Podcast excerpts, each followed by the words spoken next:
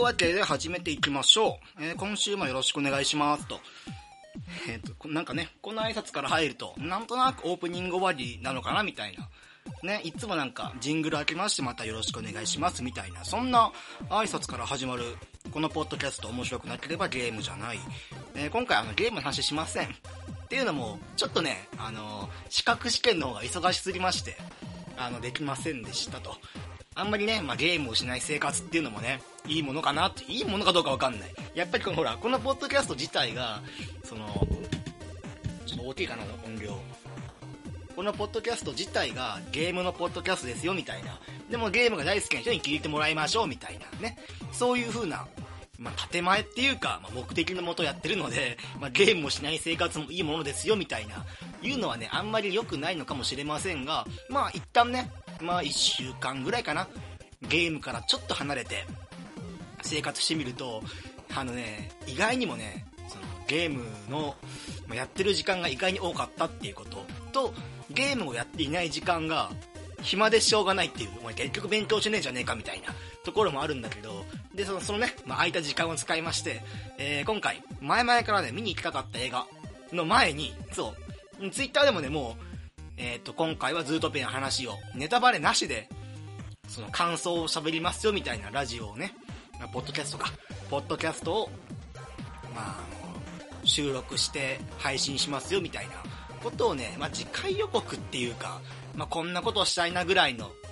ことをつぶやいたんですけれども、その前に、えっと、前々からね、言ってました。メールとか、ツイッターとかでメッセージとかくださいみたいな。あの、さすがに孤独で孤独で仕方がないっていうことに最近気がつきまして、あの、一人でね、やるもんじゃないです。もう皆さんで作りましょうみたいな、そういう、ちょっと前まではなんか、孤高の存在でありたいみたいなことを言ったか言ってないかは別としといて、そんな感じだったんですけれども、ツイッターの方、ハッシュタグ、えっ、ー、と、スラッシュ、おもゲロ、おもがひらがな、ゲロがカタカナ、えー、面白くなければゲームじゃないなのに、この、おも、おもが面白、ゲはゲーム、ロは一体何なんだみたいな、あんまりね、まあ、この、五感重視で、五感からね、その、おもげろって響きがいいなっていう。いいけど、このロは一体何なんだろうみたいな。ところで、うんと、今回メッセージの方もらいましたと。えー、っと、虹パパさん、虹パパ生活さんからですね。えー、っと、今、iTunes の方でも、ポッドキャスト配信している、まあ、その、虹パパさん、えー、その名前の通り、まあ、虹の2児の、えー、パパさんですね。あんまりね、僕自身がまだ22歳で、パパとかママとか、ちょっとね、遠い存在。なんで、人生で言えばもう大先輩からメッセージいただきました。確か徳島の方だったっけな。ツイッター見てたら、ツイッターとか、ポッドキャスト聞いてると、なんか、2児の、えー、徳島なのかな？みたいな。まあいいや。えっ、ー、と、これがですね、前々回、お花見の回ですね。お花見と、えー、クリプト・オブ・ネクロダンサーの回ですね。えっ、ー、と、最新回拝聴と、えー、花見の一発芸は辛いですね。自分が、自分は幸運にも体験しませんでした。えクリプト・オブ・ネクロダンサーのプレイ動画見てみました。面白そう。ただ自分ができるかどうかは別ですが、というわけで本当にありがとうございます。なんだろうね。こういうちっちゃなことがすごく大きなモチベーションにつながるなっていう。なんか初めてそういう自分のポッドキャストで、えー、っと、まあ、メールっていうかツイッターを紹介して、ツイッターのハッシュタグに書かれてあるメッセージを紹介して、こんなにも読むのってすごい緊張するんだっていう。これ普段メール読みとかやってるポッドキャストってすごいな。なかなかね、この140文字なんですけれど重みがあるっていうか、人がその自分の作ってるポッドキャストの感想であるとか、そういう自分のために何かをしてくださるっていうことがあまりにも大きすぎて、読むのがね、すごい緊張した。っていうのは今自分の感想かな。まあ花見もね、やってまいりましたよ。えー、一発芸。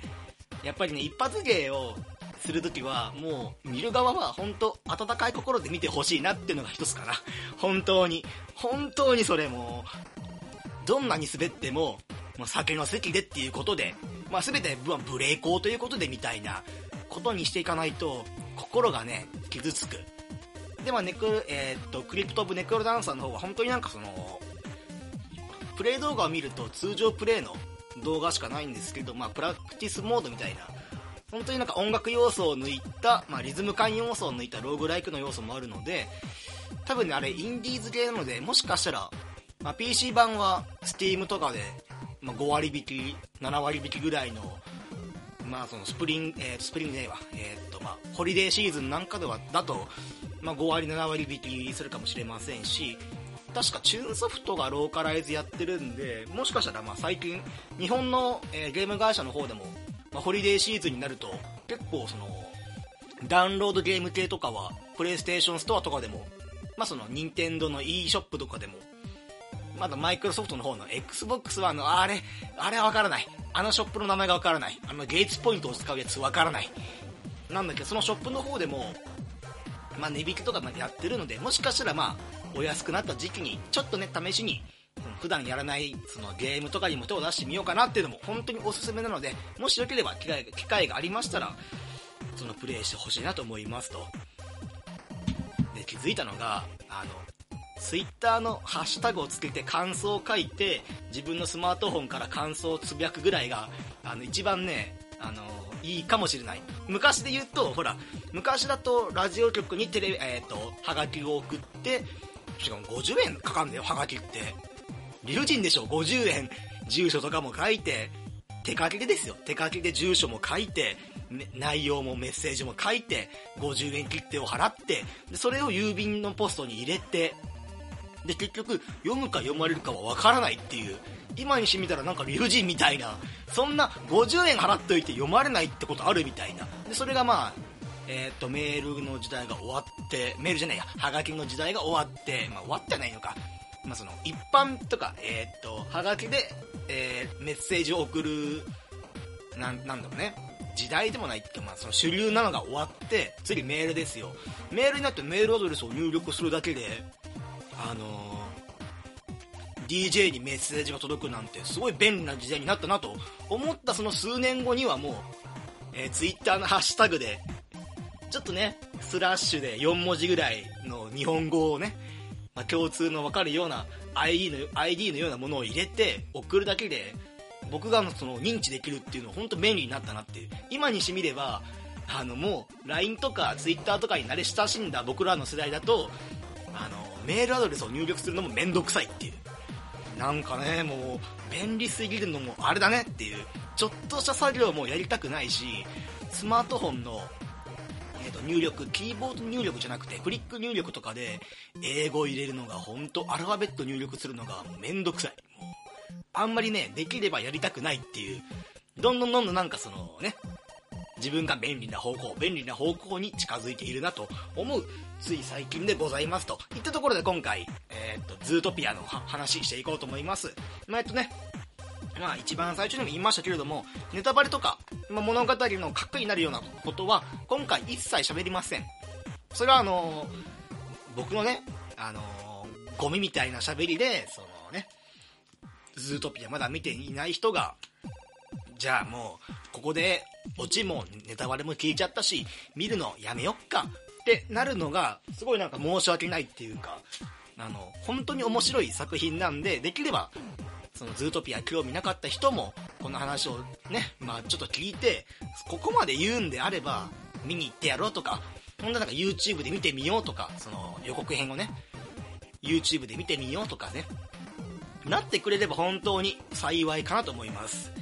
で、まあ、ただね、あの物語のあらすじであるとか、ちょっとね、本当に最序盤のストーリー展開なんかは今日ちょっとね、ちょっとだけ触れて、で、あの、僕の感想とかも言って、このポッドキャスト、まあ、今週ゲームしないんで、ゲームしない時間を映画見る時間に使って、結局資格の勉強をしないっていう、この悪循環ね、あの、ゲームをやめれば勉強するかなと思った。残念、映画見に行きます、みたいな。そんな感じです。では、えーと、ズートピアの話よろしくお願いしますと。いったところで、ズートピア、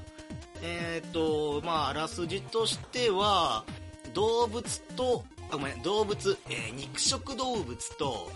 草食動物が仲良く暮らす都市、えーと、ズートピアのお話ですと。なんかね、動物同士が仲良く暮らすんだっていうと、頭の中でライオンキングみたいなものをね、想像しちゃう。ライオンキングもね、あれもライオンと、あとはその、ジャングルの中にいる、まあ、草食動物とか、まあね、一部なんだけれども、その、主人公の近くにいる草食動物とは仲良くなるみたいな、そんな感じのストーリーなんだけど、ズートピアではね、完全に、あの、動物たちが二足歩行、ウサギも、キツネも、ライオンも、ね、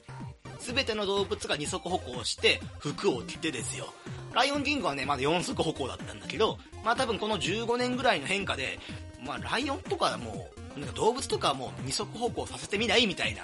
ディズニーの意向ですね。で、今の CG の技術をフルに使って、えー、フルに使って、そのね、綺麗なモフモフ感を演出したら、これ売れるんちゃうみたいな。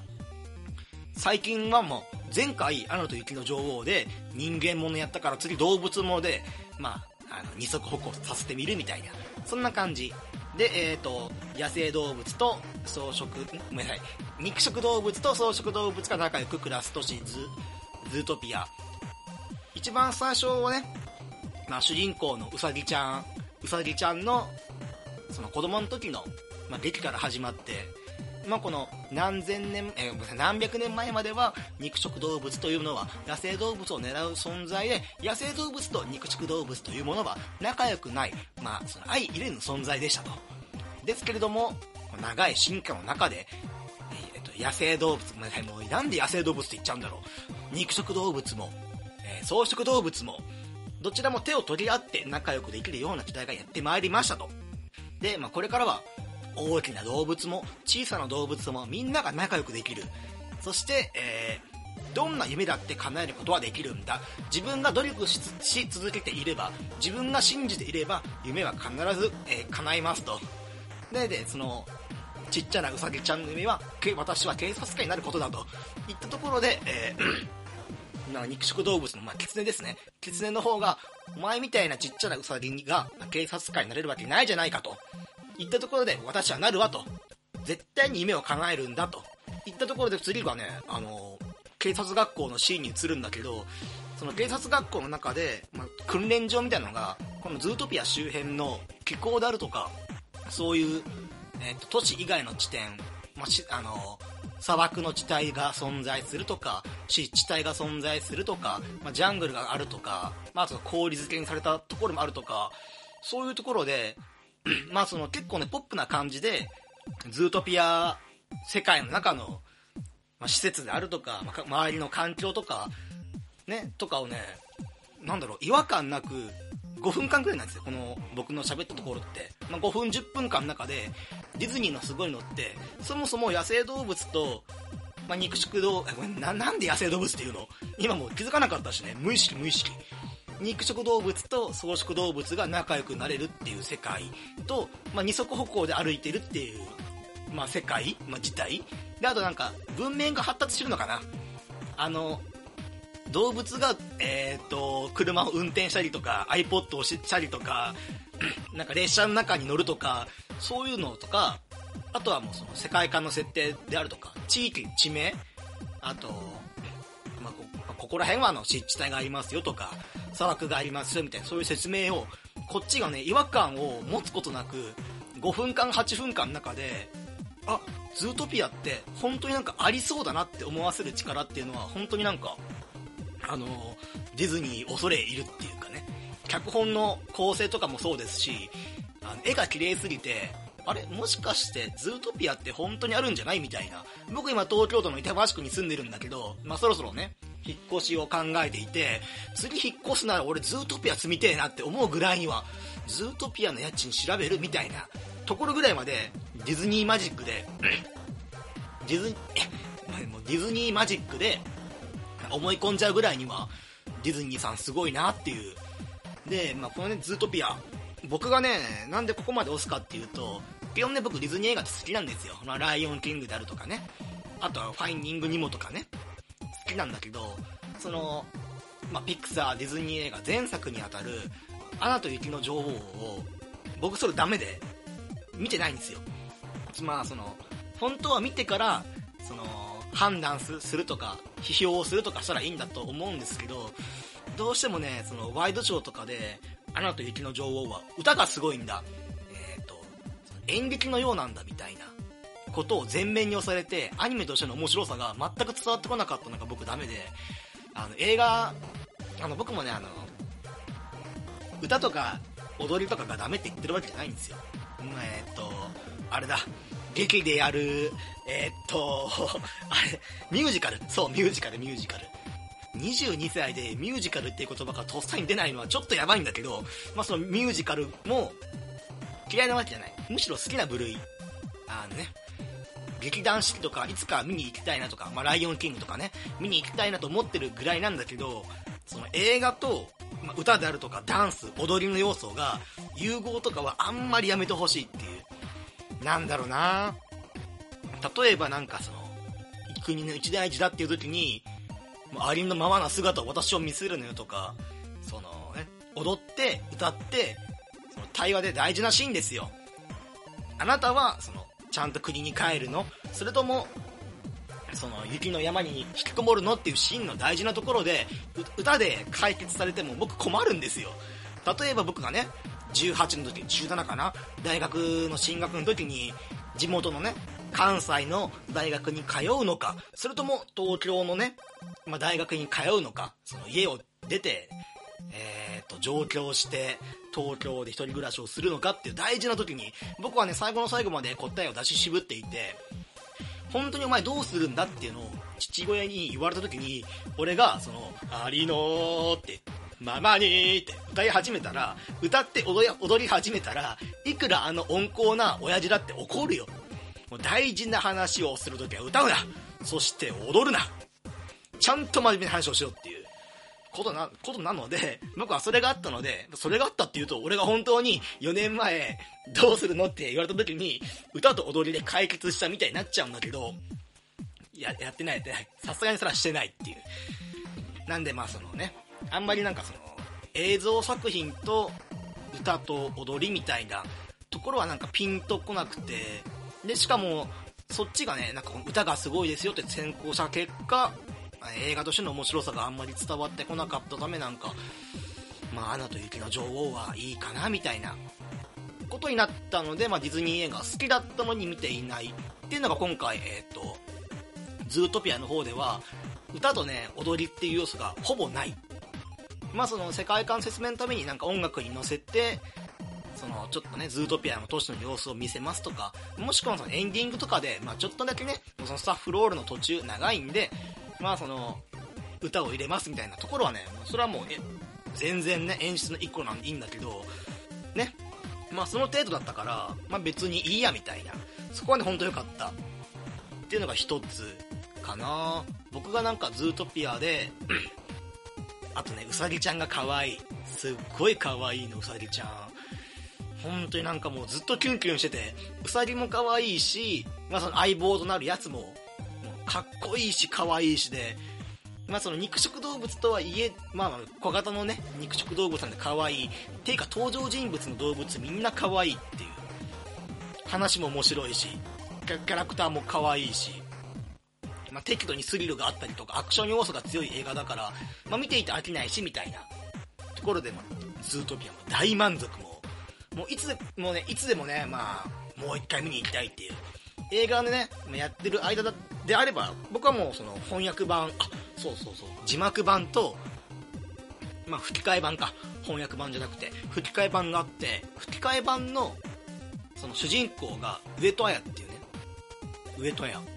あの女優、上戸彩って女優のカテゴリーでいいのかな。なんかタレント、タレント集もあんま上戸彩しないんだけど、まあ、上戸彩が声当ててますよっていう、えーっていう、本当のその本業の声優じゃないの？みたいな。ところ思ったんだけどでもそのズートピア見てるとあこれはもう上戸彩しかいないっていう。なんでこんなにマッチするんだろう上戸彩がっていう。すごいなんかうまいんですよね上戸彩。本当に。ちょっと上戸彩様だよもう本当このうさぎちゃんの声を当ててくれてありがとうみたいなことまで思い始めるぐらい上戸彩さんすごかった。上戸彩本当に声優じゃないよねみたいな。本当になんかそれをね疑うレベルなんだよね。今年30歳だって。今もうとっさに iPhone で調べちゃったけど。もう上戸彩さんがすごくて、うん、そういえば上戸彩さんって他にもなんか声優やってるよな。多分なんかやってるはずだよね声優。上戸彩声優。もう本当になんか多分ね知らずに見てたらあこれ上戸彩なんか上戸彩か分からなかったみたいなね。ことまで思うぐらいには本当にうまかった。僕もねあの映画見てる最中は全く気づかなくてエンディングロールのところで、まあ、日本語吹き替えはこの方が声を当てますよみたいな紹介のところであ上戸彩だみたいなところを思うんで、まあ、声優も、まあ、声を当ててる人も全く問題ないっていうよかったっていうなんだろう声当てる当てないその洋画の吹き替えの声当てる当てないで僕が一番許せないのがシンプソンズの映画なんだよな。シンプソンズの映画。シンプソンズもね、まあ、映画版がえー、っとあれ何年前だろう？5年前？6年前ぐらいかな？あって本当僕シンプソンズ好きなんですごい期待してたし映画館で見に行こうかなと思ったらそのアニメ版の声優じゃなくて映画版は日本のタレントの皆さんに声を当ててもらいましたみたいなねことが始まり。でその箱を開けてみるとマージまあ、黄色のねみんな黄色なんだけどまあその家族の、まあ、マージが和田アキ子。でホーマーが所ジョ所ジョージだったっけな。多分ジョージさんだったら普通にうまいからいいんだよ。あのババズバズライトイヤーもやってたしね。でえー、っとえー、っとあの子供リサの方はね忘れちゃった。もうリサは忘れた。誰が声当ててたか。多分ねでもろくでもねえやつが当ててた当ててたと思うよ。とあとあの子供。えー、っとえ俺あんなにシンプソンズ好きだったのに。あバート。バートバート。バートの声優がロンドンハーツの田村淳みたいな。あの僕はね DVD 版を借りて映画で見ずに。あれ多分あの映画見に行ってたら血吐いてぶっ倒れたと思うんであまりのショックで。あの映画版じゃないや。DVD 版は、えーと、日本のテレビシリーズの吹き替えを担当してる声優さんの吹き替え版も入ってますよっていうっていうかそうギャランティーとかの問題でその日本語吹き替え版、まあ、その元のテレビアニメ版の声優当てないのかなと思ったらそうでもないっていう DVD 版に入れるっていうことは一体何なんだったんだろうあの映画っていうのことでまあちょっとねえー、っとシンプソンズの映画版の方も、まあ、DVD か。映画版の声優タレントが当てた声優の方もまあ、DVD に収録されてたから、まあ、ちょっと見たけどやっぱりひどいっていう。マジ和田アキ子ないわっていう。なんかもう棒読みなんか演技してるのかマジでわからんレベルやなっていう。普段のお前じゃんみたいなことも思うぐらいにはほんとシンプソンズ好きだったからあの声優やってた一件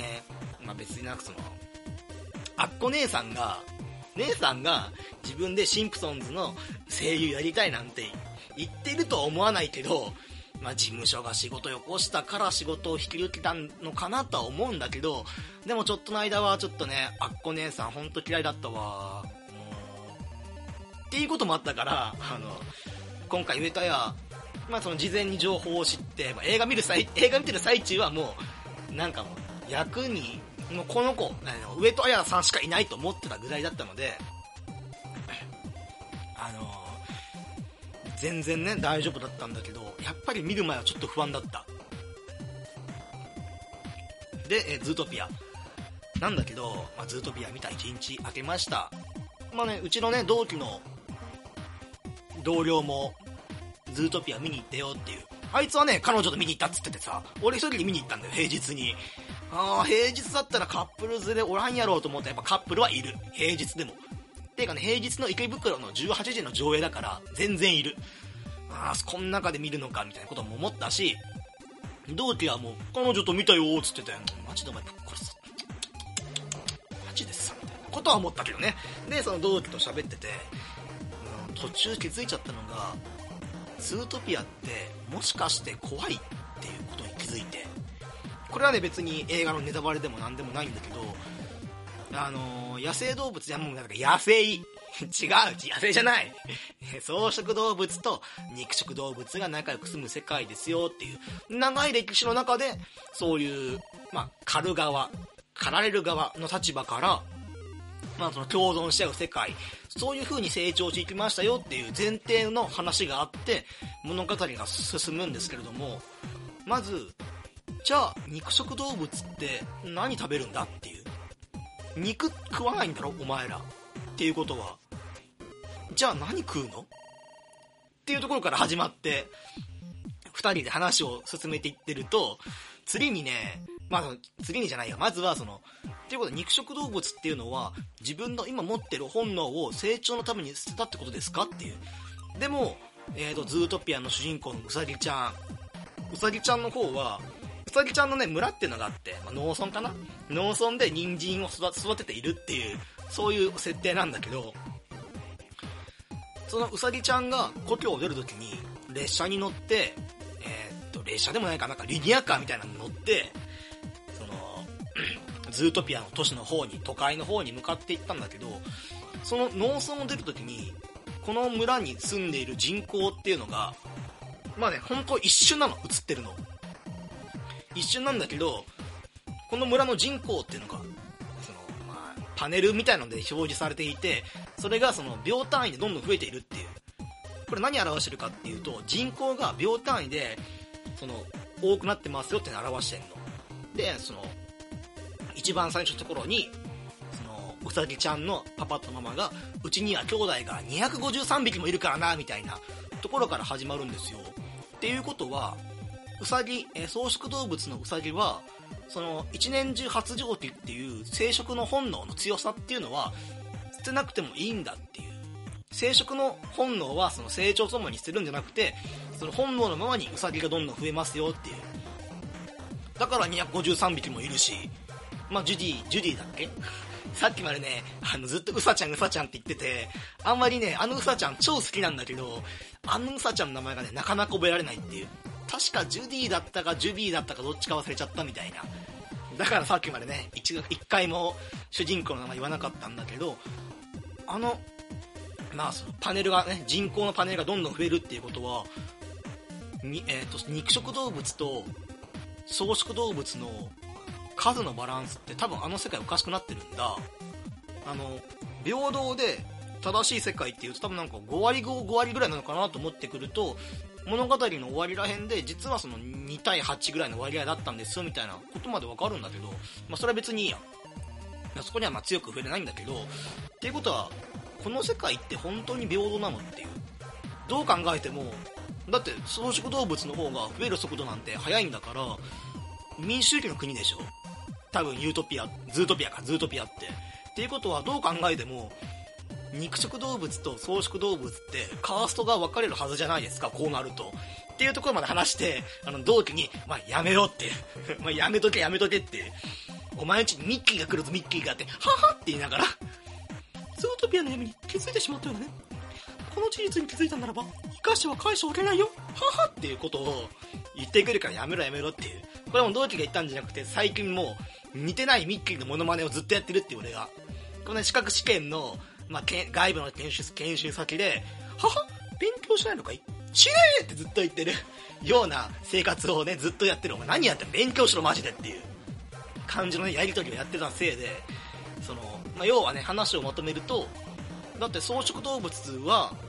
野生の本能としてのやつを捨てきら捨てきらないままなんかその現代の人間たちの住む世界の街で暮らしていると。で、草食動物の方が増えるスピードって絶対に速いわけだから、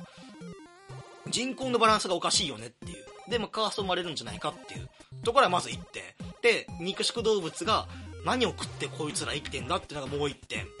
で、えっ、ー、とね、警察署内に受付の中になんか怠け者みたいなあんまり働かないやつがいるんですよこれ結構出てくるんでまああんまりね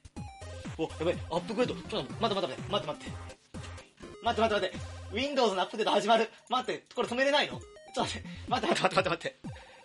ここカットしないよカットしないよ。ちょっと待って。やば。アップグレード始まるんだけど。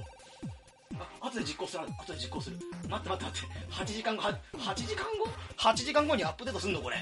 いやでも8時間しか選べない。うわ Windows うわびっくりした今。うわ待って。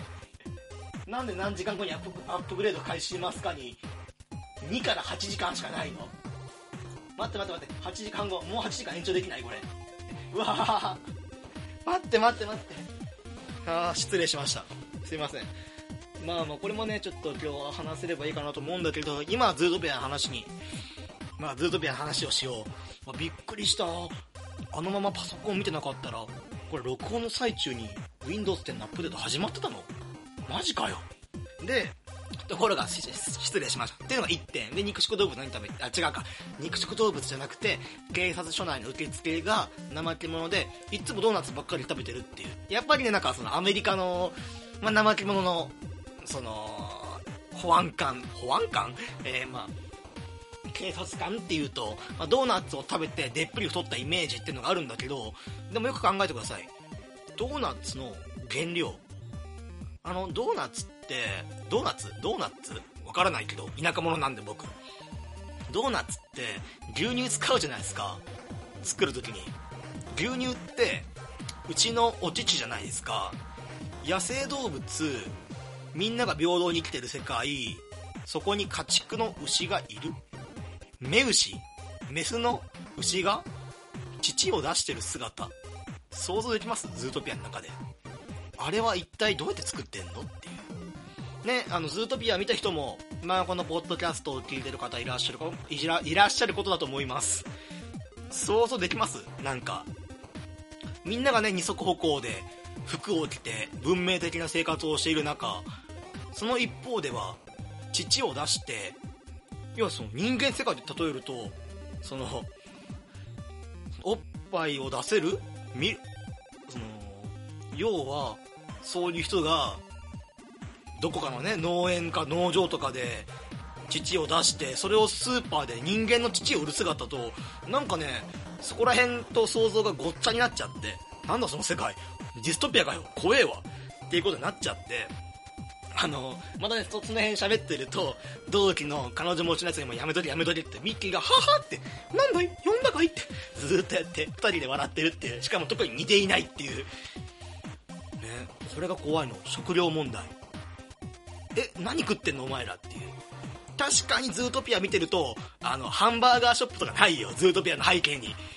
何食ってんのお前らって。1日2日ねズートピア見た後にディズニーが最初の10分間上映の10分間かけてたディズニーマジックっていうのが完璧に冷めちゃって洗脳解けるとね疑問がいっぱい出るあの映画。だからその1周目はね1周目は、うん、素直に見てください。もう本当ズートピアズートピア面白いんでドキドキもします。ワクワクもします。泣きそうにもなります。ちょっとね、まあ、キュンとするシーンもありますと、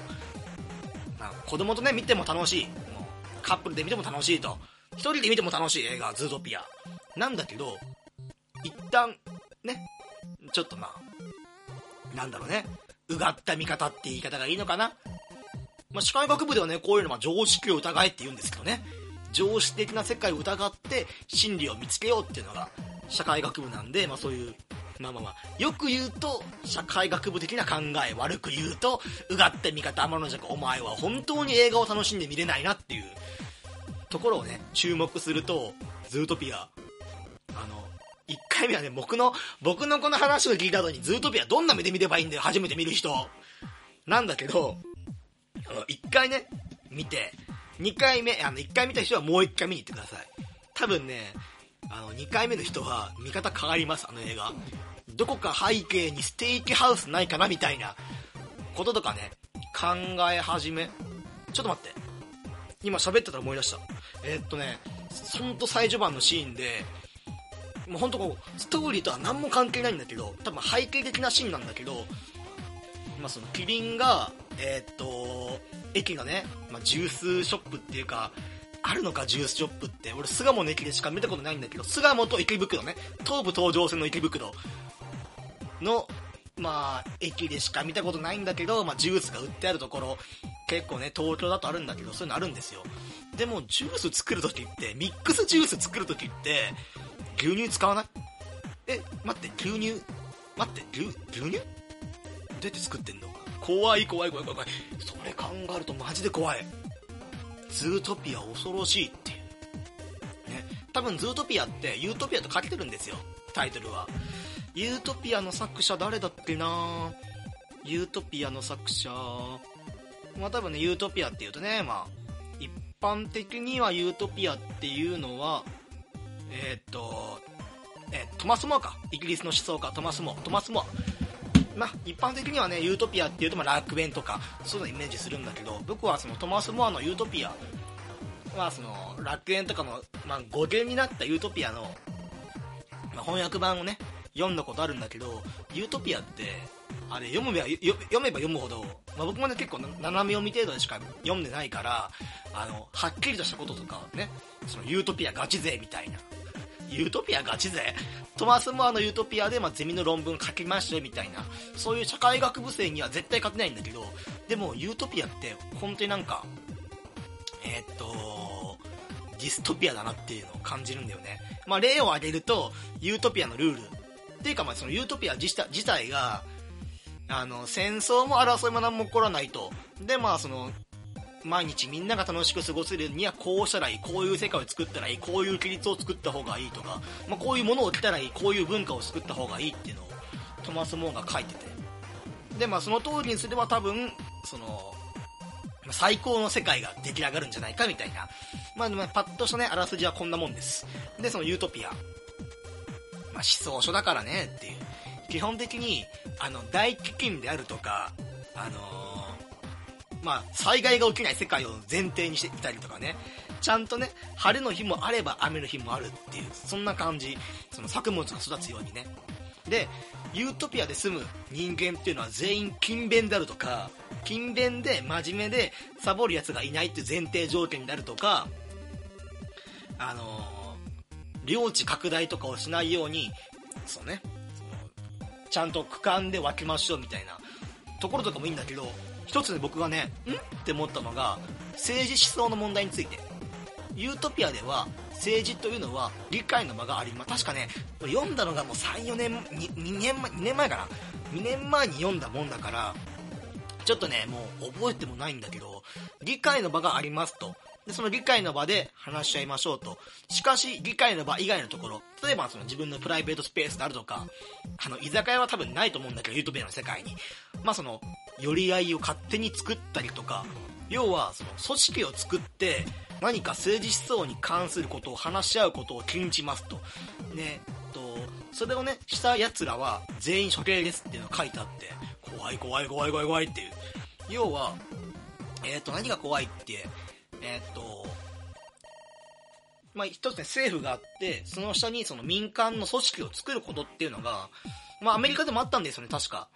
あの、1920年かな、30年かな、忘れちゃった。え第一次世界大戦ぐらいだったと思うんだけど、ごめんね、この辺のね、歴史的な要素は僕、本当苦手なんで、あれなんですけど、あの当時のアメリカでは、その組織を作ることを禁じようっていう。要はその反感するものとか、その反旗を翻すものを作らないために、組織は絶対に作るなっていうのが厳しく定めてあったので、あのそういうところも、あの、糸を組ん、糸を組んでるユートピアから、まあ、あるのかなっていう。あと食事をするときは、個人の家とかじゃなくて、その、まあ、コミュニティセンターみたいなところがあるから、そのコミュニティセンターに行って、みんなでその食事をしましょうって。何がすごいって多分、組織を作らない対策のためなんかな。あの、偉い人、普通の人、偉い人、普通の人で、その並びでね、その自分たちで、その食事を一緒に共にするメンバーが決めることもできず、その、もうルールとして、あなたはここで食事をしてください、あなたはここで食事をしてくださいっていうのを席まで決められるっていう、なんだろうね、ユートピアなのかなみたいなところもある。なんかズートピアから離れたね、急に。なんでまあ、ユートピア、あ、ごめん、ズートピア、ズートピアは本当に動物のための楽園なのかどうかって言われると、僕ね、一回見た限りだとわからない。ね、怖いでしょう。ズートピア。いや、そそういう話じゃない。あの、1回目はね、まあ、楽しんでみてください。2回目、うがった見方ね、見てみるとまたね、楽しいんじゃないかと思いますと。いったところで、40分喋りました。えー、途中脱線したりとか、本当に僕の話からズートピアを楽しく見ることはできるのかなみたいなところまで喋りましたけれども、今回は、えーこの辺で終わりたいと思いますというところで、えー、ポッドキャストをですね、この面白くなければゲームじゃない、えーと、ツイッターもやっております。P が大文字、PODCAST アンダーバー GAME、PODCAST アンダーバー GAME。えーと、面白くなければゲームじゃないと。また、えーと、メッセージとかも募集してます。えーと、スラッシュ、ツイッターの方ですね、ツイートの方、スラッシュ、おもげろ、おもがひらがな、ゲロがカタカナとなっていますと。あと他に、メールアドレスを取得し直す、し直すと言って、全く取得をしないメールアドレス。こちらね、あの、あまりにも長いので、あの、ま、近いうちにね、あの、もっと短いようなものを作れたらなと思っていますが、えー、一応、Gmail の方、radio.podcast.game、えー、アットマーク gmail.com、えー、radio.podcast.game、えー、gmail.com と、長いね。僕もね、長いと思ってました。すいません。もしなんか、その、まあ、感想であるとか、まずね、ゲーム番組なので、こういうゲームが好きですみたいなこととか、あ、なんかありましたら、こちらで、こちらの方にメールを送ってください。もちろんツイッターの方でも構いません。そしたら今回の冒頭のように、えー、紹介させていただきますと。いや、でも初めて紹介のやつやって、いやーなんか、ラジオっぽいなと思っちゃった自分でも。このなんか自分がね、食べるだけの垂れ流しなのかなと思ったら、急にポッドキャストっぽいことを、ラジオっぽいことをしてみて、ちょっとね、ドキドキしちゃった。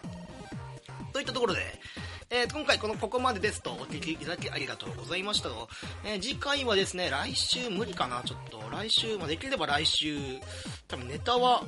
えっ、ー、と、来週なれば1個出来上がると思うんで、まあ来週、何月 ?6 月？来週6月？マジで？やば、社会人になってから時間経つの早っ。もう1ヶ月経つ。来週31日だ。まだ5月でした。すいません。5月です、まだ。まあ5月。5月中にもう1本か、すごいな。なんか昔では考えられないスピードだな。で、まあそろそろ僕の方もお仕事忙しくなってくるんで、あの、研修が終わったので、忙しくなるんで、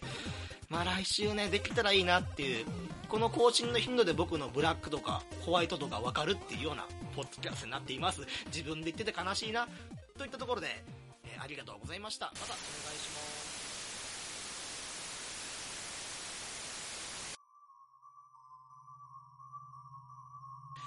ふーん、喋った喋った。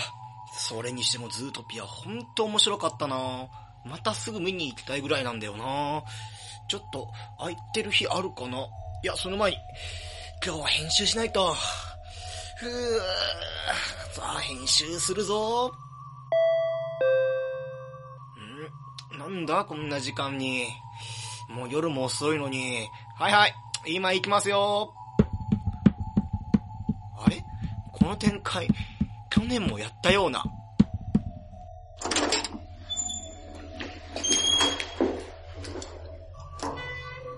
はい、どちらさんですか？はは僕のズートピアをバカにするのはこの家だね。げ、お前はミッキーマウス。